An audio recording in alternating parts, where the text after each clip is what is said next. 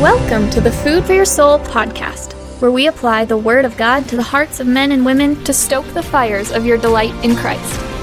Here's your host, Dr. D. Richard Ferguson. You give a lot of thought to important decisions in your life who to marry, what job to take, where to live, even relatively smaller decisions like which car to buy or where to go on vacation, or for that matter, what restaurant to go to. We give careful thought to a lot of things. But how much thought do we put into what we should pray for? Has it ever occurred to you how important that decision is?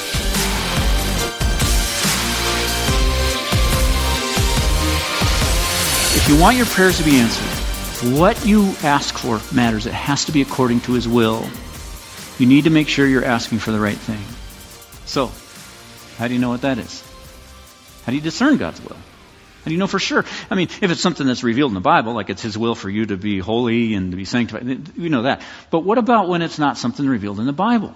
Like, should I pray to find my glasses, or should I pray that a missionary gets them? You know, or should I pray this or that? Uh, you know, I, uh, how do I know what to pray? If I hit a traffic jam, um, I don't want to spend my energy asking God to break up the traffic jam if God has some marvelous purpose in, in mind for the traffic jam existing. So, how do I pray? How, I, how am I supposed to know what will work out best? Well, with regard to those things where we don't know for sure, I would say. Uh, just simply ask for the thing that you desire.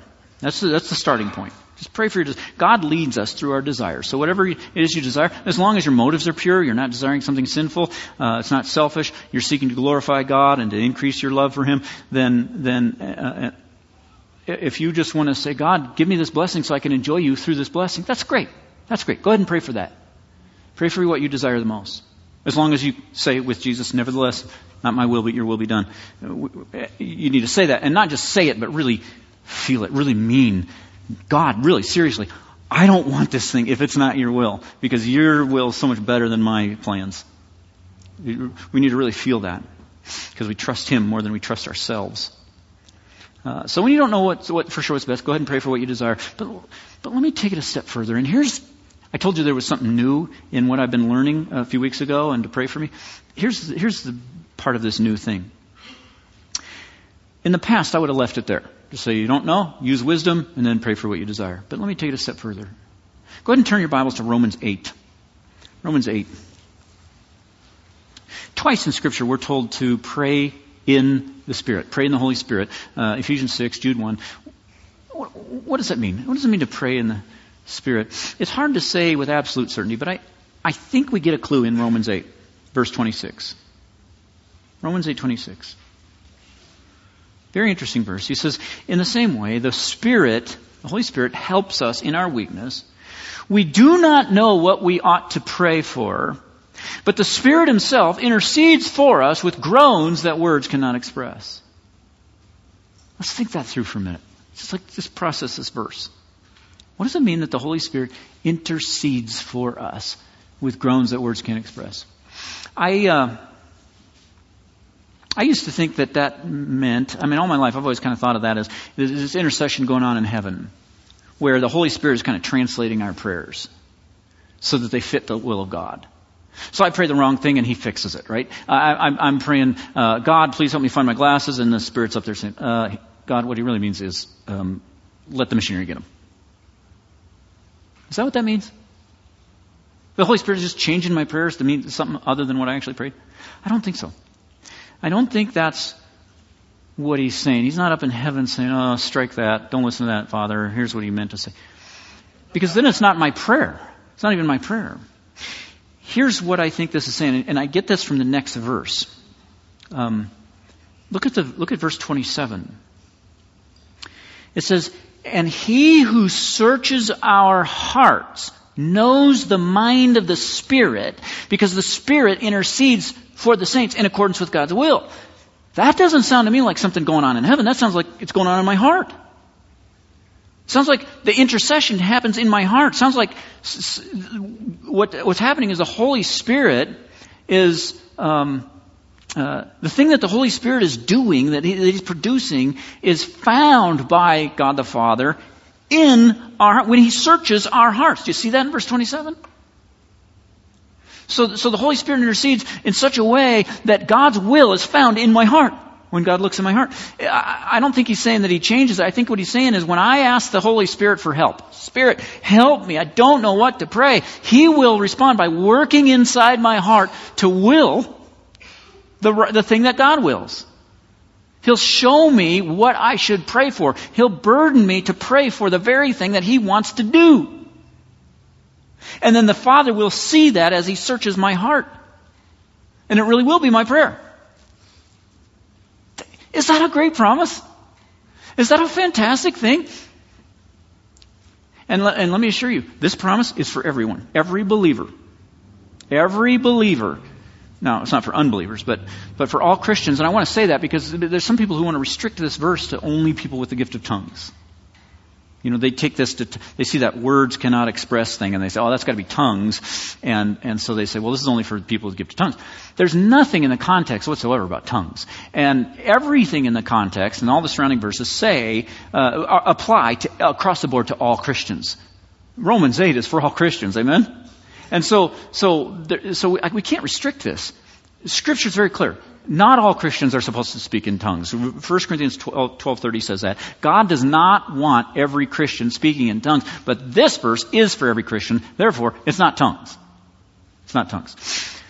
I think the point of the groans that words can't express, I think the point of that is probably you can't put it into words. This is more of a feeling than it is a reasoned line of argument. Uh, the Holy Spirit just gives you a sense that you should pray for a certain thing, and you can't necessarily put into words why. Why pray for that and not something else? It's just a sense that you have. Now, please, we need to be careful with that, don't we? We need to be careful because we get a lot of impressions and feelings and impulses that aren't from God. Isn't that true? Uh, just because you have a strong impulse doesn't mean that it came from God. Um, if you have an impulse, impulse that would violate biblical, some biblical principle or violate biblical wisdom, that's, that's for sure not from God. Um, but if I'm just walking down the street, minding my own business, all of a sudden it pops into my head that I should pray for one of you, you know, a specific person, and I just feel this sense that I should pray, um, if I do, if I go ahead and pray for you, does that violate biblical wisdom? Does that violate any biblical principle? Is it wrong? Is it foolish? No, nothing foolish about it, nothing sinful about it. I can do it. And so, and I, maybe I can't put it into words. Why that person right now? What logical reason is there to pray for that person instead of some other person uh, that's in more trouble or whatever? I can't put it into words. I just have a sense, pray for that person right now.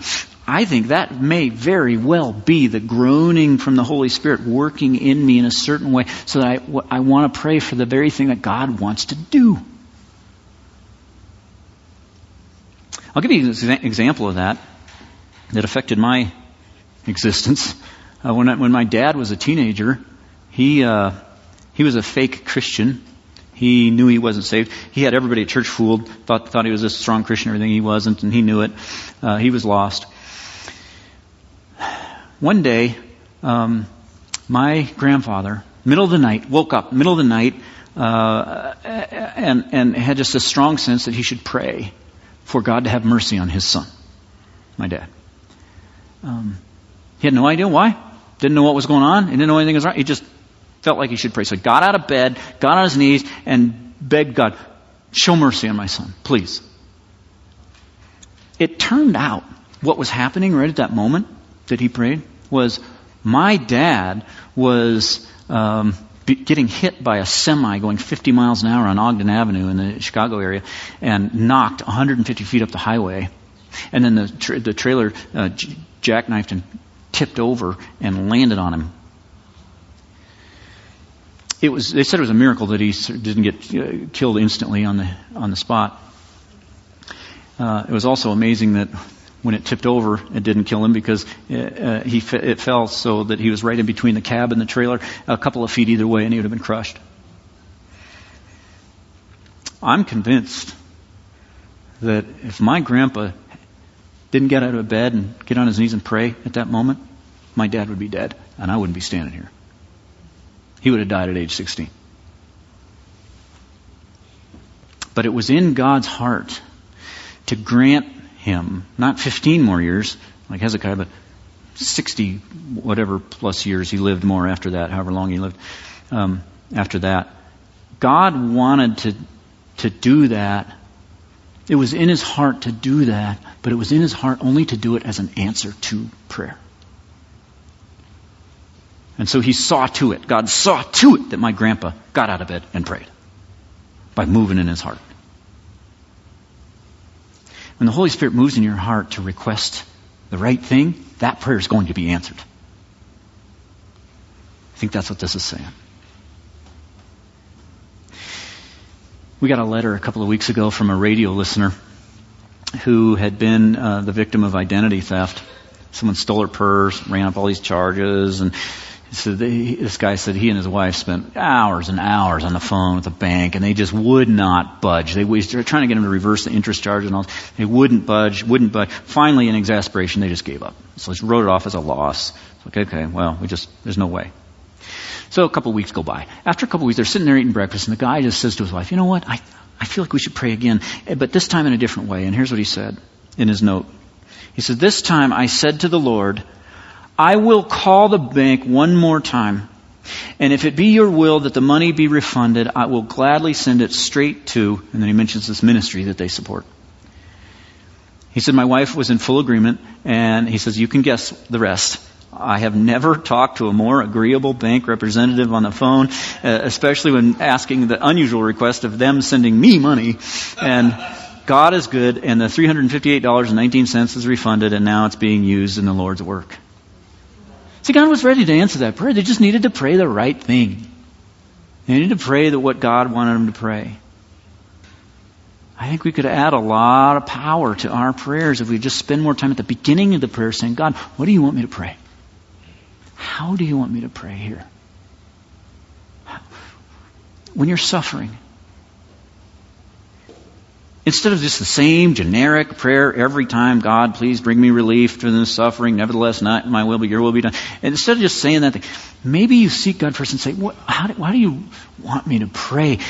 Maybe this one trial, you have a sense that you should really pray for relief and healing. And then there's another trial where you have this sense that you should pray hard to, Lord, let this one teach me humility.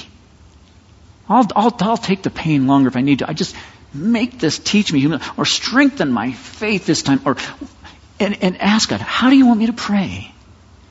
What do you want to do here? And again, if you don't have any strong sense, you ask, God, how should I pray? And you don't get any strong sense, then it's fine to pray for whatever you desire most. That's fine. That's good. Scripture teaches to do that. But it certainly wouldn't hurt to ask God at the outset, how do you want me to pray? Put it on my heart. Burden my heart with something that you want to do. The application today is very straightforward. Seek to discover what God wants you to pray for, and pray for it. Ask God to move your heart. Think logically. What might God want you to ask for at this time? And whatever comes to mind, pray for that. Do that right now. Thank you for listening. If you found today's episode edifying, why not share it with a friend? This season of the Food for Your Soul podcast features excerpts from our sermon series on the book of James 50 expository sermons covering every verse. You can find those and hundreds of other sermons for free download on drichardferguson.com. And if you like listening on your phone, get our free mobile app. Install the Church One app from the Play Store and select Food for Your Soul. Until next time, rejoice in the Lord always and set your mind on things above, where Christ is seated at the right hand of God.